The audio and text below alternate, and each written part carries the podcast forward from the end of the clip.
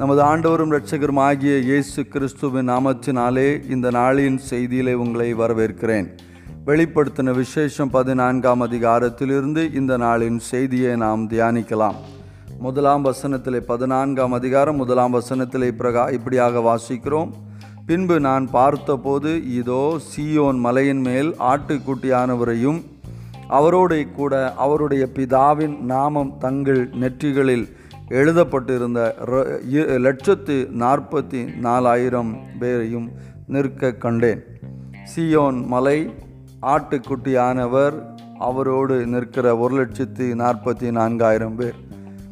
இந்த ஒரு லட்சத்து நாற்பத்தி நாலாயிரம் பேரை குறித்து ஏழாம் அதிகாரத்தில் சொல்லப்பட்ட சொல்லப்பட்டிருக்கிறது. அதில் நாம் பார்க்கும் பொழுது இந்த நம்பர் இந்த எண் ஒருவேளை சிம்பாலிக் நம்பராக கூட இருக்கலாம். ஒரு அடையாள எண்ணாக கூட இருக்கலாம் என்று நாம் அங்கே நாம் சிந்தித்தோம். அடுத்ததாக இது அதே கூட்டத்தார் தானா அல்லது இது வேறே கூட்டத்தாரா என்கிற ஒரு காரியமும் ஆராய்ச்சிக்குரிய ஒரு காரியமாகும். எப்படி இருந்தாலும் ஒரு காரியத்தை நாம் இங்கே உணர்ந்து கொள்கிறோம் இது தெரிந்து கொள்ளப்பட்ட ஒரு விசேஷ கூட்டம் என்கிறதை நாம் உணர்ந்து கொள்ள முடிகிறது. வெளிப்படுத்தின விசேஷம் ஏழாம் அதிகாரத்தில் இரண்டாம் பாகத்தில் நாம் வாசிக்கும் பொழுது அங்கே எண்ணிக்கையில் அடங்காத திரள் கூட்டமான ஜனங்கள் அங்கே பரலோகத்தில் காணப்பட்டார்கள் என்று நாம் வாசித்தோம். ஆனால் இங்கே எண்ணப்பட்ட ஜனங்களை குறித்து பார்க்கிறோம். அப்படியானால் இது தெரிந்து கொள்ளப்பட்ட ஒரு விசேஷ கூட்டம் என்பது இதில் உறுதிப்படுகிறது. இவர்கள் யார் என்று பார்க்கும் பொழுது இவர்கள் எப்படிப்பட்டவர்கள் என்று பார்க்கும் பொழுது வசனம் நான்கு ஐந்து வசனங்களை வாசிக்கிறோம். ஸ்திரீகளால் தங்களை கரைப்படுத்தாத்தவர்கள் இவர்களே கற்புள்ளவர்கள் இவர்களே ஆட்டுக்குட்டியானவர் எங்கே போனாலும் அவரை பின்பற்றுகிறவர்கள் இவர்களே.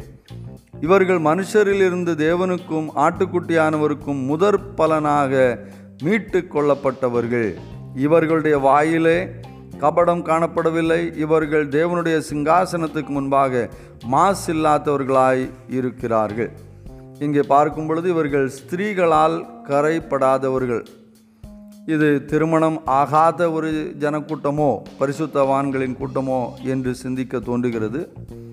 அல்லது இது ஒருவேளை ஆவிக்குரிய ஒரு பரிசுத்தத்தை குறித்து கூறப்படலாம்.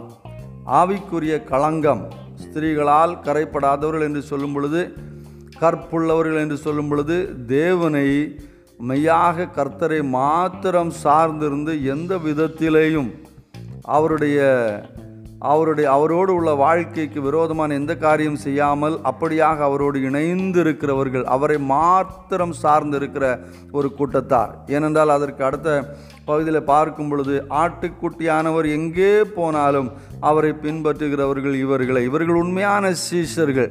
எங்கே போனாலும் அவரை ஆட்டுக்குட்டியானவர் என்ன சொன்னாலும் அதை செய்கிறவர்கள். மெய்யான சீசு ஒருவன் என் ஒருவன் என்னை பின்பற்ற விரும்பினா அவன் தன்னை தான் வெறுத்து தன் சிலுவை எடுத்துக்கொண்டு அனுதினம் என்னை பின்பற்ற கடவன் என்று சொன்னது போல ஒவ்வொரு நாளும் ஆண்டவரை மெய்யாக பின்பற்றுகிற சீஷர் கூட்டம் என்று பார்க்கிறோம். மட்டுமல்ல இவர்கள் முதற் பலனானவர்கள் என்று சொல்லி இங்கே சொல்லப்பட்டிருக்கிறது. அடுத்தது இவர்கள் வாயிலே கபடம் காணப்படவில்லை.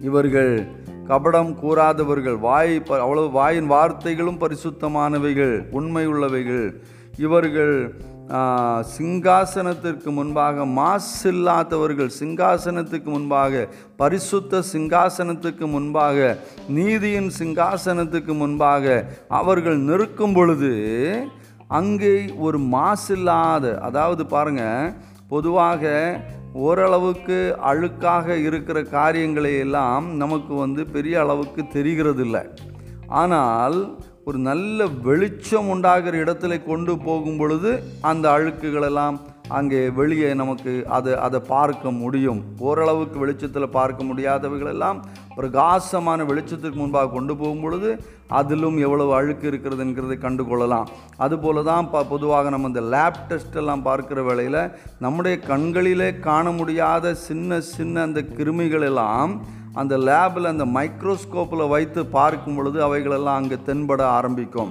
அப்படியாக இப்படியான ஒரு காட்சியை தான் நம்ம ஏசாயா தீர்க்கதரிசியை குறித்து பார்க்கிறோம்.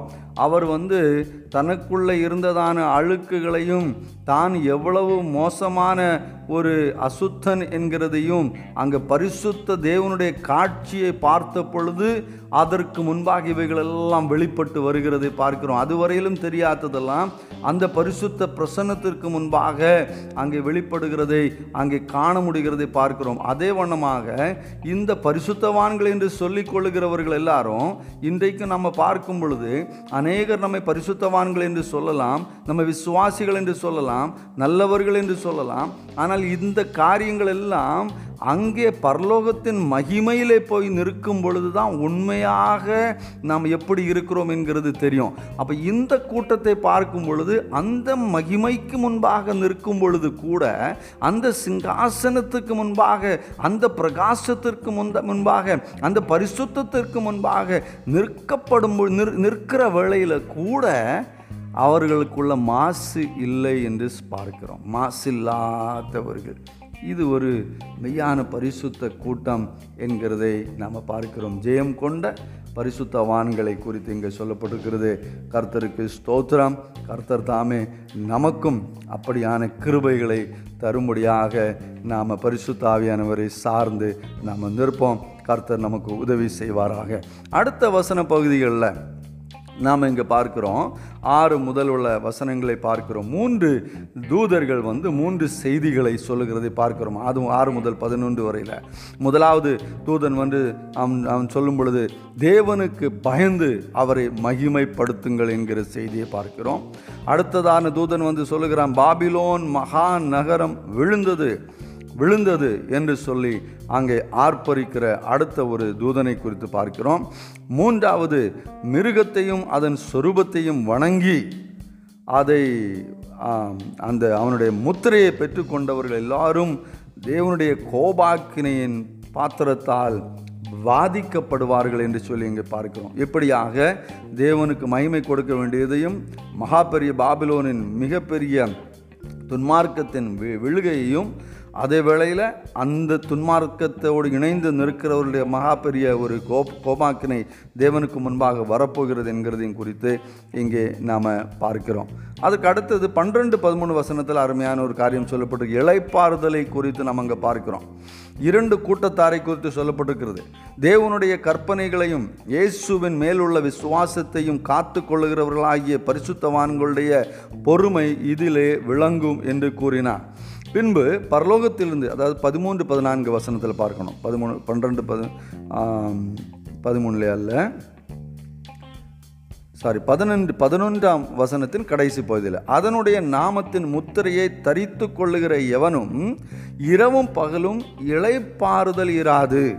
அதாவது இந்த மிருகத்தின் முத்திரையை தரித்து கொள்கிறவர்கள் அவர்கள் இழைப்பாறுதல் இல்லாமல் துயரப்படுவார்கள். அதே வேளையில் பதிமூணாம் வசனத்தில் வாசிக்கிறோம் கர்த்தருக்குள் மறிக்கிறவர்கள் இது முதல் பாக்கியவான்கள் என்று எழுது அவர்கள் தங்கள் பிரயாசங்களை விட்டு ஒழிந்து இழைப்பாறுவார்கள் பாருங்கள் ஒரு கூட்டத்துக்கு இழைப்பாறுதல் இல்லை அடுத்த கூட்டத்திற்கு இளைப்பாறுதல் உண்டு. கர்த்தருக்குள் ஜீவிக்கிறவர்கள் கர்த்தருக்குள் மறிக்கிறவர்கள் என்றும் இழைப்பாறுதல் அடைவார்கள். ஜீவிதத்திலும் இழைப்பாறுதல் மறித்தாலும் இழைப்பாறுதல் உயிர் தெழுந்து ஆர்ப்பரிப்போடு பரலோகத்தில் இவர்கள் கடந்து செல்வார்கள் என்று பார்க்கிறோம். அடுத்த வசன பகுதியில் பதினான்கு முதல் இருபது வரை உள்ள வசன பகுதியில் வாசிக்கும் பொழுது வரப்போகிற பெரிய ஒரு நியாய தீர்ப்பை குறித்து இங்கே சொல்லப்பட்டிருக்கிறது. ஆனாலும் அதற்கு முன்பாக பதினான்கு முதல் பதினாறு வரை உள்ள வசனத்தில் பார்க்கும் பொழுது ஒரு அறுவடையை குறித்து இங்கே நாம் பார்க்கிறோம். இங்கே பதினைந்தாம் வசனத்தில் பூமியின் பயிர் முதிர்ந்தது அறுக்கிறதற்கு காலம் வந்தது. ஆகையால் உம்முடைய அறிவாளை நீட்டி அறுத்து போ அறுத்து விடும் என்று மிகுந்த சத்தமிட்டு சொன்னான். அப்பொழுது மேகத்தின் மேல் உட்கார்ந்தவர் தமது அறிவாளை பூமியின் மேல் நீட்டினார். பூமியின் விளைவு அற்புண்டது பாருங்க எவ்வளோ பெரிய அழிவு வந்தாலும் தேவன் தமக்காக நிற்கிறவர்களை காப்பாற்றுகிறவராக இருக்கிறார். நாமும் இந்த நாட்களில் பார்க்கும் பொழுது ஆண்டவருடைய பிள்ளைகளாக இருக்கும் பொழுது நாமும் தேவனுடைய அந்த அழிவை தேவனுடைய நியாய தீர்ப்பை குறித்து கலங்க வேண்டிய அவசியமில்லை. ஏனென்றால் உலகத்தை நியாயம் தீர்க்கிற நியாயாதிபதியாகிய தேவன் நம்முடைய இரட்சகராக இருக்கிறார். ஹalleluya. அதுதான் நமக்கு கிடைத்த மிகப்பெரிய பாக்கியம். அந்த நீதிபதி அந்த நியா அந்த அந்த நியாயாதிபதி நம்முடைய இரட்சகராக இருக்கிறதுனால நம்மை தப்பு வைக்கும்படிக்காக இயேசு கிறிஸ்து மூலமாக நமக்கு கிருபை அளித்தார். அந்த கிருபையில் சார்ந்து இருக்கிற நாமும் ஆண்டவருக்காக வாழ நம்மை ஒப்பு கொடுப்போம் நான் முதலாவது பார்த்தது போல அந்த ஒரு பரிசுத்த கூட்டத்தை போல அந்த பரிசுத்தவான்களைப் போல நம்முடைய வாழ்க்கையை பரிசுத்த அவையானவருக்குள்ளாக தேவனுடைய வசனத்திற்குள்ளாக நாம் நிலைநிறுத்தி கொள்ள பிரயாசப்படுவோம். கர்த்தருடைய கிருபை உங்களை ஆளுகை செய்வதாக. Amen.